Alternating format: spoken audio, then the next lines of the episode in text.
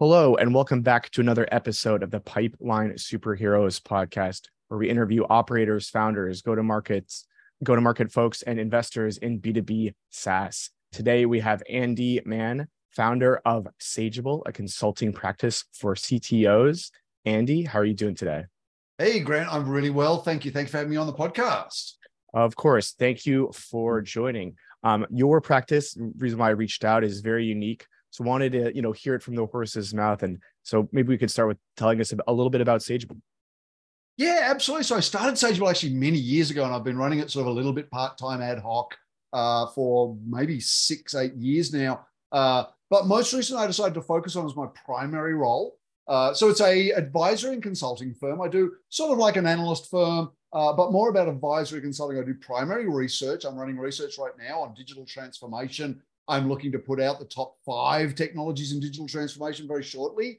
Uh, so I'm writing up uh, market analyses. I'm looking at different technologies. How do they contribute to digital transformation? But also looking at approaches, methodologies. So I'm working with and coaching senior leaders as a fractional CTO or a virtual CTO, coming and giving them benefit of my experience learning about digital transformation and topics like cloud computing, DevOps, your value stream management, observability, the sort of things where I've been a, a, a leader in the industry for many years, and taking that knowledge to people who maybe need more understanding before they dive into some of these topics on digital transformation. Cool. Walk me through what digital transformation means in this context. Like our audience is fairly early stage for the most part, but at the same time, there's plenty of folks that are trying to feel out what digital transformation is. You know, it sounds high level, somewhat general, but is very important. So maybe we could do some some context there. Yeah, absolutely. So digital transformation is unfortunately all things to all people. It is a dessert topping and a shoe polish. Um, uh, the way I look at digital transformation is fundamentally about moving from manual and physical human processes to automated online processes.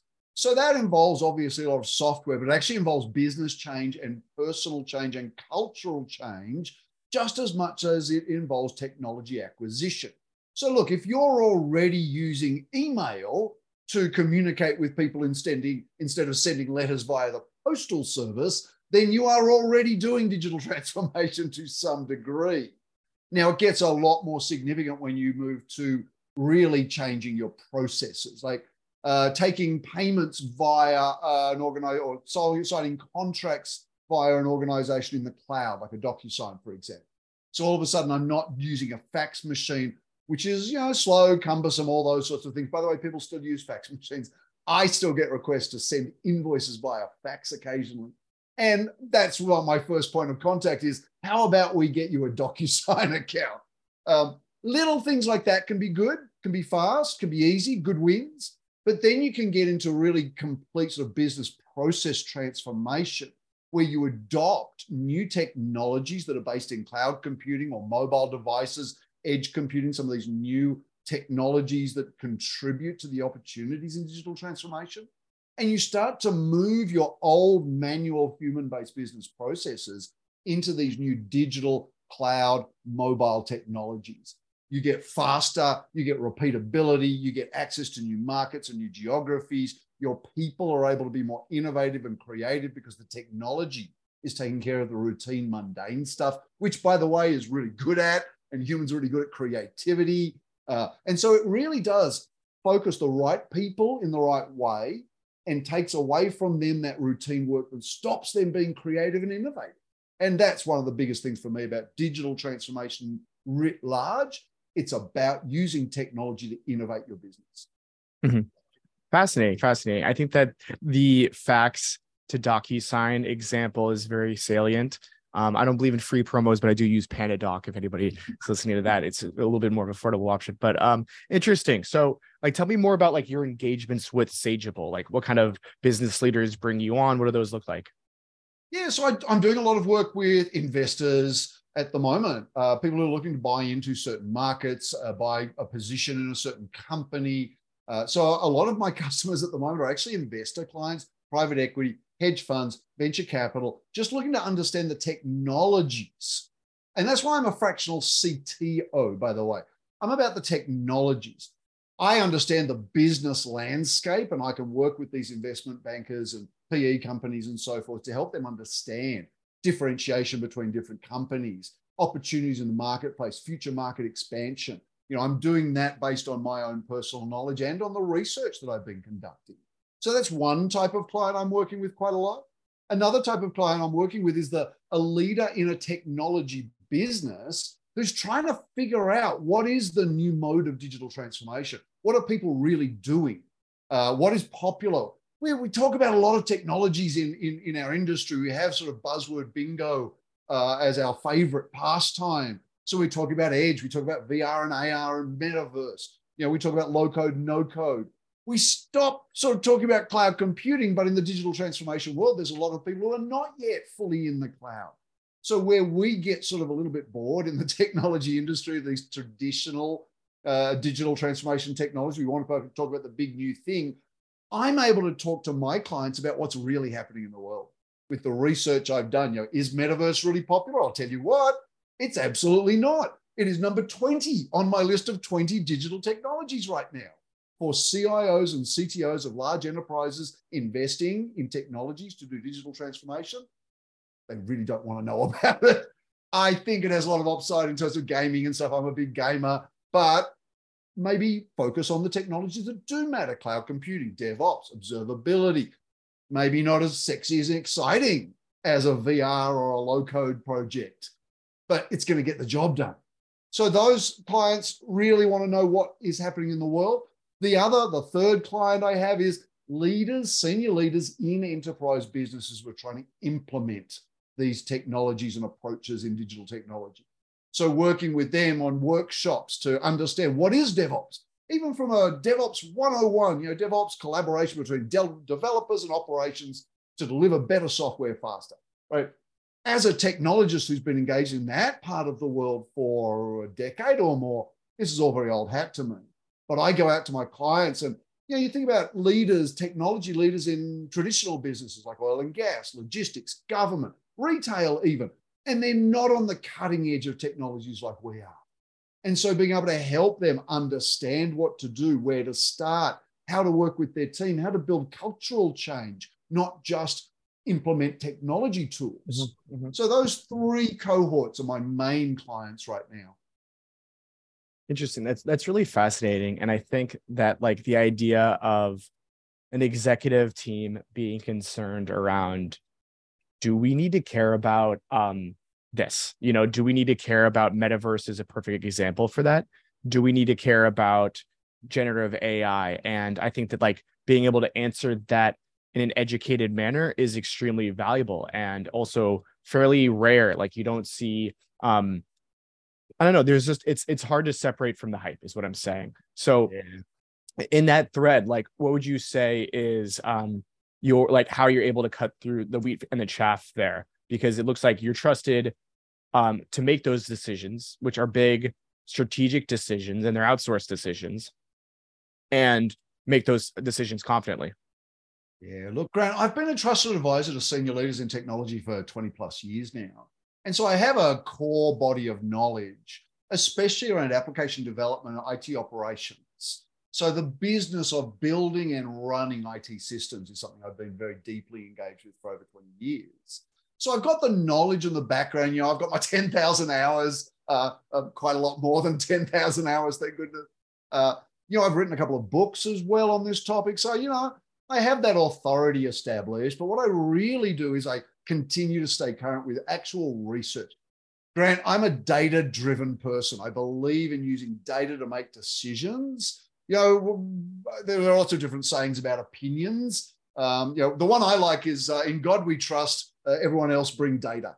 Uh, I really believe in taking research data, not just my own, by the way. I do conduct my own primary research data. I am a a researcher. I spent five years as an industry analyst running my own primary research for big companies like Microsoft, VMware, IBM, CA, HP, uh, lots and lots of startups as well. By the way, at some point, VMware was a startup when I was advising them. Uh, and so I've got the experience to run the research in a, in a more scientific way, understanding what it means to do to have sample bias. Look, uh, research, I saw a business just today ran a research. What they did was they put together a survey, probably Survey Monkey, something like that. That's fine. They're good tools. But then they just sent it out to their user base.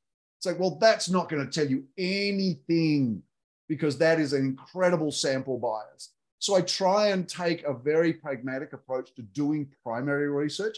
I am not having any problem going and looking at someone else's research and trying to figure out what that means as well and interpreting that for my clients with my understanding of what the industry is and does and the trends that have happened and will happen. Look, Grant, I've been able to predict uh, uh automation, virtualization, cloud, DevOps, observability. You know, these are the markets I've been ahead of in the past. So bringing the data to these people who don't necessarily have that, who have opinions, they have a lot of people chattering in their ears, they're reading magazines, they're watching podcasts. Opinions are great, ideas are good, but what we really need is data and execution. And that's what I try to bring to my engagements. Mm-hmm. Um, yeah, I think that makes a lot of sense. And you can't shortcut reputation, I think is the expression. And it sounds like you've spent a lot of time and are now um, basking in the compound interest that you've built out.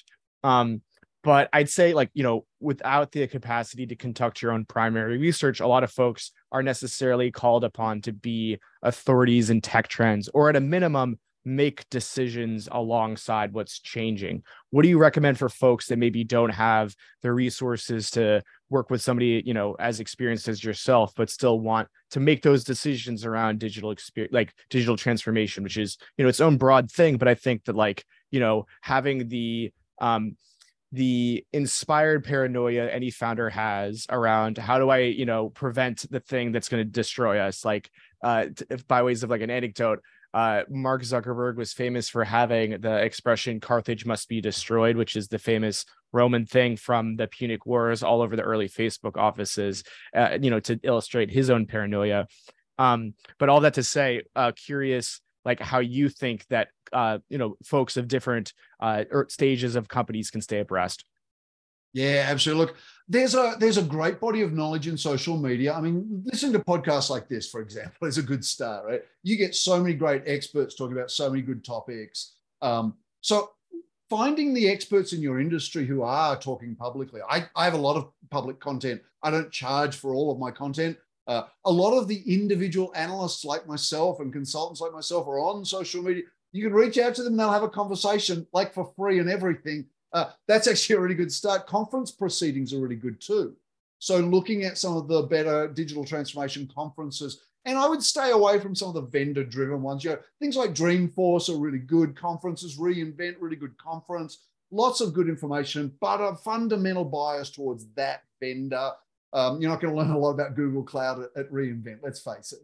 And so, mm-hmm. to get better options, look at the independent commentators analysts conducting their own research and sharing it online, especially smaller organizations, right? Like Sageable. Uh, you don't have to subscribe to a big three analyst firm for you know more than your annual income uh, just to get good data from the world. Um, engage in those conversations. So always, you know, one of the rules in social media, you lurk first, then you engage. So lurk amongst the people who are having conversations about digital transformation or about the specific technology area you want to go into. So if you're looking to drive more customer engagement from a better mobile app and experience, for example, then go find hashtag mobile. Um, go find hashtag mobile app.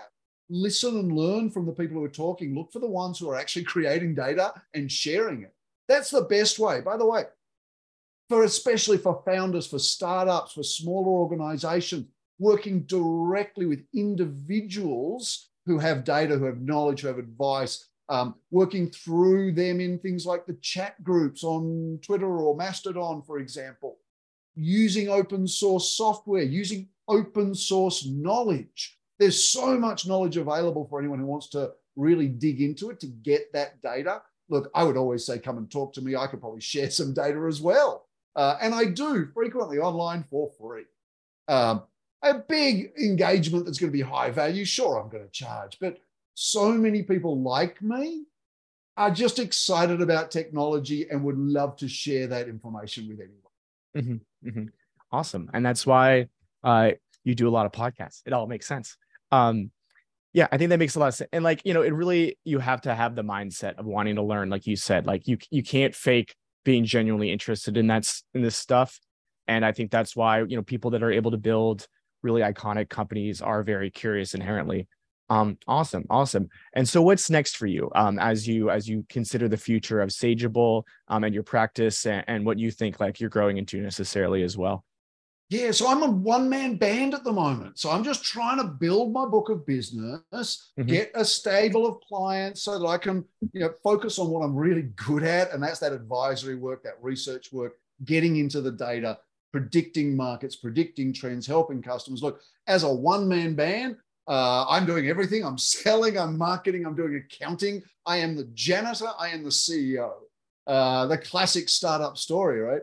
For Sageable, the future is very bright. I'm getting a lot of inquiries. I'm starting to build my book of business. I'm starting to get people ask me, hey, Andi, can I join Sageable? And that's where I'm planning to head, right? Grow this business. Uh, as with so many of your listeners, they're doing the same thing, right? One or two or five people, they're growing their business, they're doing everything. Everyone's pitching in to do everything. I know what that is like so deeply. And so that's where I am at the moment. In the short term, that means publishing my research. I've got, as I said, primary research in the hopper on the 20 top technologies in digital transformation. So I'm going to start to summarize those as a, around digital transformation in general, but also looking at which technology should my customers focus on first. So I'll be publishing that. I'll be publishing individual briefs on observability as the first one out of the out of the out of the, the, the, the rank. So that's this idea of being able to see inside IT systems to predict what they're going to do, not just react to what they've already done. And so that's a very hot part of the market. A DevOps workshop is in my offing as well. I'll be publishing about that on sageable.com fairly shortly. And this is for all the people who for 10 years have been thinking, I think I should do DevOps. People are telling me, but I don't really know what it is. And so we'll do a 101 and start to get people really engaged in that transformational process. And beyond that, I'll be honest, Grant, I'm looking for clients. I'm looking to grow my business. I'm looking to extend my runway. I'm looking to do all the things that your listeners are looking to do with their startups as well. Mm-hmm. Absolutely. Well, um, how do you acquire customers? Just to, or out of clients, I should say. Um, just out of curiosity. Yeah, so I, I, am not doing any advertising. I'm really not even doing any marketing. I'm getting a lot of inbound right now, um, but that's not going to last, right? So I'm working with my within my network. I've got a very good network. I've got you know, X number of followers on Twitter, some of whom might not be bots. Uh, I've got a, you know, a good connection and a good network on LinkedIn. So I'm literally reaching out to people saying, "Hey, this is what I'm doing now. Can you recommend me to some friends?"